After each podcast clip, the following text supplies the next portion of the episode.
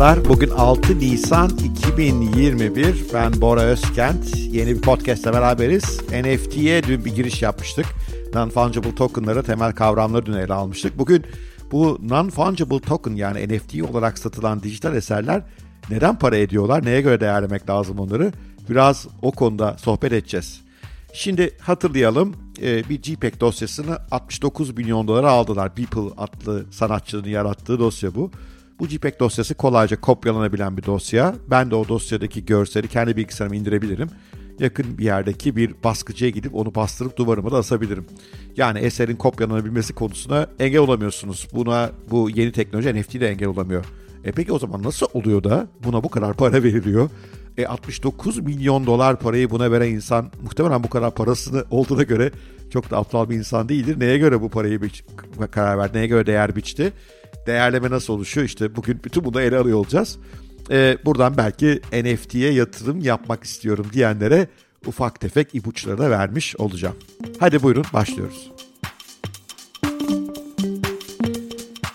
Şimdi pek çok, ben de açıkçası 52 yaşında bir insanım, pek çok benim yaşımdaki daha fiziksel dünyaya inanan insanlara bu dijital varlıkların bu kadar para etmesi biraz tuhaf geliyor. Yani neden işte e, Jack Dorsey'in tweet'i para etsin, neden bir e, işte görsel 69 milyon dolar etsin bunlar hep kafamız karışıyor. Oysa aslında e, bir esere, bir sanat eserine nasıl paha biçildiğinin temelini bilirsek, bir koleksiyon parçasına, koleksiyonu yapılan parçaların temelde nasıl değer biçildiğini bilirsek kafamız belki daha az karışabilir. O yüzden bu konuda size bir çerçeve sunmaya çalışacağım öncelikle. Epey de araştırdım ha. Öyle bu benim kendi bulduğum bir çerçeve diyemem. E, epey çok yerden bu koleksiyon eserlerinin bir koleksiyonun parçası olabilecek eserlerin ortak nitelikleri nedir? Bunların değerlemesi nasıl oluşuyor? Onu inceledim. Önce o çerçeveyi sizlerle paylaşacağım. Daha sonra da NFT satın alanların onu hayatlarına nasıl soktuğunu, ona neden değerli bulduğunu biraz daha e, duygusal taraftan da bakmaya çalışacağım. Her şeyin koleksiyonu yapılabilir. İşte ben çocukken hatırlıyorum gazoz kapağı koleksiyonu yapardık. Aramızda da onun diğer çocuklarla pazarlığı dönerdi. Mesela bazı gazoz kapakları diğer gazoz kapağından 3 tanesini satın almaya yeterdi. Bu değer neye göre oluşuyordu? Bizim ona biçtiğimiz değere göre oluşuyordu. Koleksiyon eserlerinin tamamında değer görecelidir. İçkin e, değer dediğimiz değer yoktur. Yani nedir bu içkin değer? Mesela bir hisse senedi satın aldığınızda o bir şirkete hissedar olmuş olursunuz. O şirketin gelecekte yaratacağı pozitif nakit akışlarından bir paya aslında ortak olmuş olursunuz ve varsayarsınız ki şirket ileride bunu pozitif nakit akışları bir kısmını temettü olarak dağıtacak. İşte onu alıyorum dersiniz. Yani evet tam böyle çalışmaz fiyatlama ama temelde içkin değer budur. E, bu tip koleksiyon ürünlerinde ise böyle bir içkin değer yok. Yani gidip zamanında bundan ne bileyim 100 yıl önce Picasso eserini satın alsaydınız onu işte Fransa'nın o e, güzel e, doğal bölgelerinde taşlasında resim yaparken karşılaşıp o resmi ondan satın alıyor olsaydınız muhtemelen çok düşük bir ücretle alıyor olacaktınız ve bir içkin değeri olmadığını düşünecektiniz. Niye? Çünkü bir nakit akışı yok. Bundan dolayı bir içkin değer yok. Bundan dolayı bütün koleksiyon ürünlerinde e, içkin değer yoktur. Koleksiyon de ürünlerindeki değeri başka unsurlar belirler. Unsurlar aslında üç başlık altında toplayabiliriz. Bir tanesi marka yani o eseri yaratan insanın markası. Van Gogh, Picasso gibi yani bunu yaratan kim? Ve hatta eserin temsil ettiği konu, olay. Mesela Jack Dorsey'in Twitter'ının para etmesinin sebebi muhtemelen e, bir yandan tabii Jack Dorsey'in yaratıyor olması, bir sanatçı değilse de ünlü bir kişilik. Bir yandan da ilk tweet olması yani Twitter gibi dev bir platformun ilk tweetinin o olması para ediyor olabilir. Bir konuyu temsil ediyor. Birinci değer yaratma unsuru bu. İkinci değer yaratma unsuru kıtlık. Yani o eserden, o üründen az sayıda olması lazım. Çünkü bir şey kıtsa değer kazanır. Herkesin kolayca satın alabildiği bir ürünse onun değeri azalacaktır. Dijital dünyada kıtlık ne anlama geliyor? Biraz sonra üzerine durmaya çalışacağız. Üçüncü belirleyici faktör de bir de pazarın olması lazım. Yani o eserin değerli olduğunu düşünen, o eseri biriktirmek isteyen belli sayıda insan olması gerekiyor. Tek bir kişinin bir tweet'e paha biçmesinin bir önemi yok. Biliyorsunuz açık artırmaya çıktı Jack Dorsey orada ve çok sayıda insanın değerli olduğunu düşündü. Bu durumda bir de pazar var. Yani o zaman üç bileşene ihtiyacımız var. Bir, eserin e, markası yani yaratanın veyahut da temsil ettiği olayın. İki, eserin kıtlığı ve üçüncüsü de bundan ilgili bir pazarın oluşmuş olması. Bu üç bir yere gelince değer oluşmaya başlıyor.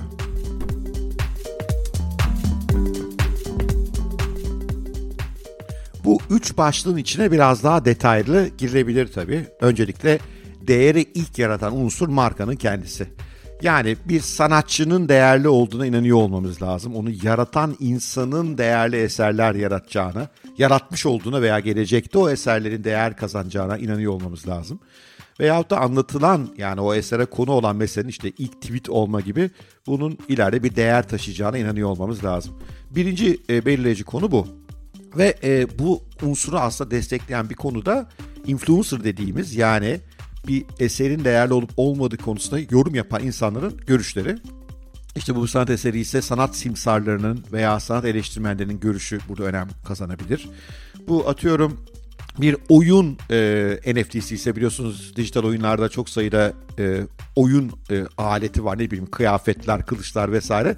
E, bunların bazıları e, kıt olabiliyor ve o ürünü e, o oyun dünyasındaki insanlar çok beğeniyorlarsa ve oyun dünyasıyla ilgili yorum yapan, söz dinlenen bir insan diyorsa ki bu değerli bir ürün işte o zaman da değeri artabiliyor. O yüzden bir e, marka değeri içerisinde yaratıcı e, konu ve bir yandan da aslında influencerların o eser hakkındaki yorumları önemli. Yani ilk bakmamız gereken şey bu. Kuvvetli bir markadan mı bir eser alıyoruz biz? Kuvvetli bir olayın, önemli bir olayın eserini mi alıyoruz? Ve influencerlar acaba bu eseri desteklemek e, yolundalar mı yoksa beğenmeme yolundalar mı yoksa görmezlikten mi geliyorlar? Yani destekli olmaları çok önemli. Bugün değilse bile ileride destekleyeceğine inanıyor olmamız lazım en azından. İkinci konu kıtlık da hatırlarsanız. Kıtlığı da aslında kendi içinde ikiye ayrılabilir. Bir mutlak kıtlık yani o üründen çok az sayıda olması. E, bu mesela beyzbol kartları Amerika'da çok popülerdir. Beyzbol oyuncularının kartları. İşte belli bir oyuncunun e, 1930'larda beyzbol oynamış bir insanın e, kartı o dönemde yayınlanmış bir kart. Onun işte özelliklerini anlatan, onu tanıtılan bir kart. Çok az sayıda kalmışsa 30-40 tane o çok değerli hale gelebiliyor. O 30-40'ın içerisinde de bir iki tanesi de mesela ilginç bir özellik olabilir. Yani o kartta diğerlerinde olmayan bir bilgi veriliyordur. İşte sporcunun oradaki gülümsemesi farklıdır. Buna da göreceli kıtlık diyoruz. O zaman onun değeri daha da bir artmaya başlıyor.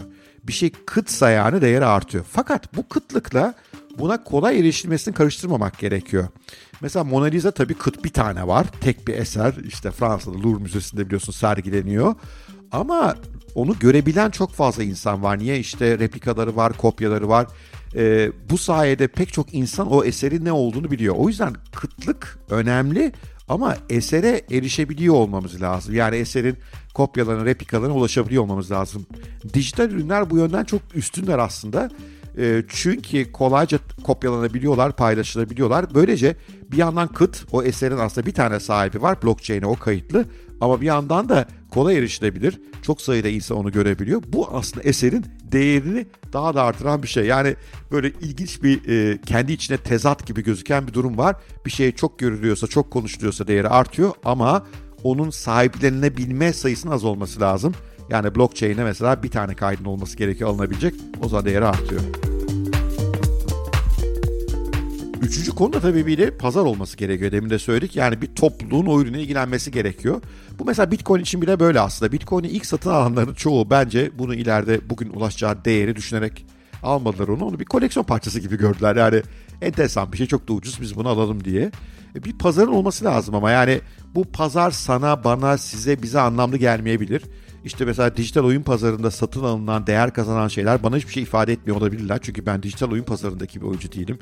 Ee, işte ne bileyim ben Jack Dorsey'in tweet'i bize bir şey ifade etmiyor olabilir ama belli ki bir pazara bir şeyler ifade ediyor ki açık artırmaya binlerce insan katıldı ve sonunda 2,5 milyon dolarlık değere ulaştı.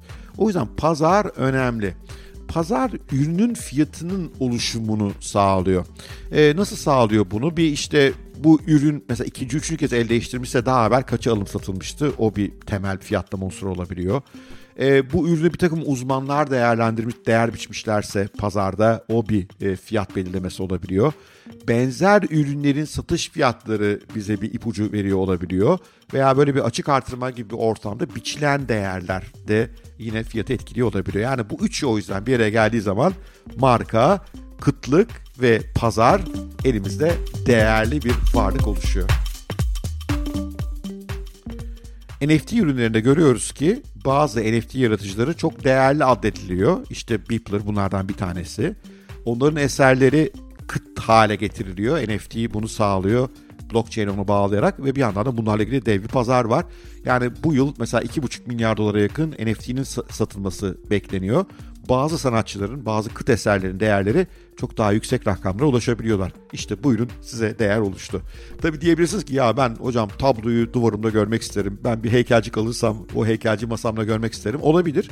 Ama bu dijital dünyada bir şeylere değer biçiliyor olmasını dışlama, dışlamaması gereken bir düşünce olur. Çünkü biz nasıl fiziksel dünyadaki ürünlere, eserlere meraklıysak birileri de dijital dünyadaki ürünlere, eserlere meraklı olabilir ve nitekim rakamlar bunun var olduğunu gösteriyor. Peki ne yapıyor bu koleksiyonerler? Gittiniz aldınız bir tane dijital eserin NFT'sini satın aldınız. Bu ne işinize yarar? Bir, ileride satabilirsiniz. E, zaten bundan para kazanmak mümkün. Hatta bazı NFT'lerde şöyle programlanmış durumda. İlk alan koleksiyonerin yani o sanatçıyı ilk keşfeden koleksiyonerin o eseri bir satacak başkası ondan para kazanacak ama sonra o eserin her tekrar el değiştirişte para kazanması sağlanabiliyor. Böylece yeni sanatçıları keşfetme motivasyonumuz artıyor. Yani bir kere bir sanatçıyı keşfediyorum, eserini alıyorum. Oh ne güzel o eserden ondan sonra ben de ömür boyu para kazanıyorum. Her el değiştirişte bana tekrar para geliyor olabiliyor. İşin böyle bir ticari yönü var her türlü koleksiyonda mutlaka bir parasal boyuta bakıyoruz. İkinci e, bakılan konu insanlar bunu sergileyebiliyor. Evet yani duvarına asamıyor belki ama dijital sergi alanları var. E, dijital e, müzayereler var. Buralarda eser sergileniyor. O eserin sahibinin kim olduğu ile ilgili o detaylı bilgi de veriliyor. Bu aslında fiziksel ürünlerden biraz daha iyi. Mesela e, büyük sergilerde bazen işte şu koleksiyondan buraya ödünç verildi falan gibi bilgiler verir. Böyle altta küçücük bir plakette yazar o. Burada öyle değil dijital olduğu için bu dünya o eserin sahibinin kim olduğu, o sahibin başka hangi eserlerin olduğu gibi bilgiler ulaşılabiliyor. Böylece aslında eser sahibinin epey bir hava atmasında ne yapmış oluyoruz? Sağlamış oluyoruz. E bu da aslında bir başka ihtiyacı çözüyor. Statiko. Neden statikomuzu ifade etmeye çalışıyoruz? Pahalı şeyler alarak değil mi? Bunu başkalarına göstererek. E burada o statiko duygusu da aslında tatmin edilmiş oluyor. Ama bütün bunlar dijital dünyada olup bitiyor. E çoğu insan veya pek çok insan dijital dünyada yatıp içip e, uyuyup kalktığına göre, dijital varlıkları çok değerli gördüğüne göre Bitcoin bunun örneği. E, buradaki eserlerin dijital dünyada var olmasının bu eserlerin sahiplerine kendilerine iyi hissettirdiğini de buradan anlayabiliriz. Bunun sebebini buradan çıkarabiliriz herhalde.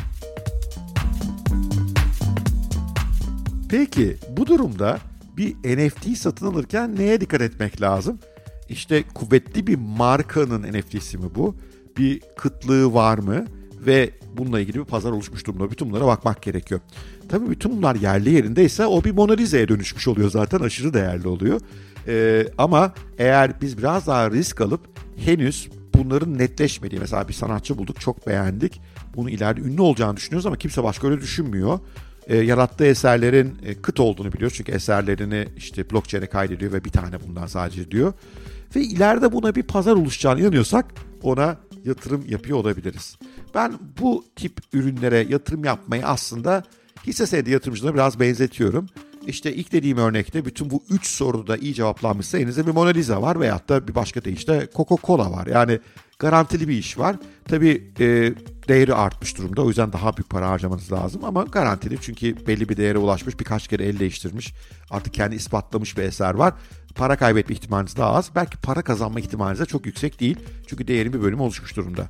Buna karşın bu üç konuda özellikle brand en önemlisi. Yani değeri yaratan konu o. Doğru sanatçıyı bulmuş olmak. Doğru konuyu, doğru temayı bulmuş olmak önemli. Eğer bunu koklama burnunuz varsa e, ve ileride başka kimsenin şu anda göremediği o brandin, o markanın değer kazanacağına inanıyorsanız yine buna yatırım yapmanız mümkün ama aldığınız risk biraz daha ne yapmış oluyor, büyümüş oluyor. Uzun lafın kısası diğer tüm e, ürünlerde, eserlerde, finansal varlıklarda, koleksiyon e, parçalarında olduğu gibi burada da bir fiyatlama mekanizması var. Bu anlattığım 3 bacaklı fiyatlama mekanizmasıyla bir değer biçebilirsiniz. Bu 3 bacak konusunda belirsizlik yüksekse yüksek riskli bir işe giriyorsunuz demektir. Bu 3 konusunda netleşmişse riski düşük ama muhtemelen getirisi düşük bir işe de giriyorsunuz demektir. Bu durumda yatırım stratejisi olarak ben şu anda şunu yapmaya çalışıyorum. Ben bu üç konuda da belirsiz olan e, eserleri toplamaya çalışıyorum. Biliyorsunuz benim hisse senedi yatırımcım da böyleydi. Ben orada da yüksek teknoloji ama ileride başarılı olacağı net olmayan eserleri ve hisse senetleri topluyorum affedersiniz eser diyorum.